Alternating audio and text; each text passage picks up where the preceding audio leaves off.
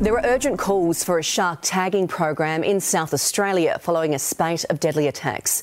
The Peak Fishing Body is proposing the use of technology already deployed interstate, but the state government's not biting. Spotted off the southeast coast just days ago, a great white shark.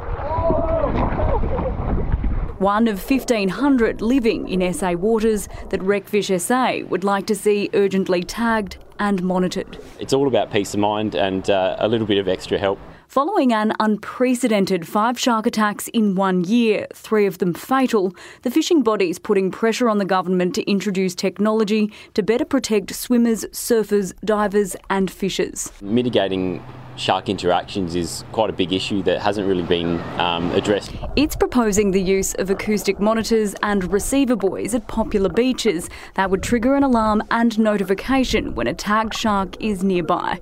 They're already used along the east and west coasts of Australia, but there's a black spot here. They have been very successful in some states like New South Wales, effectively warning and notifying the water users that a potentially dangerous shark is within the area.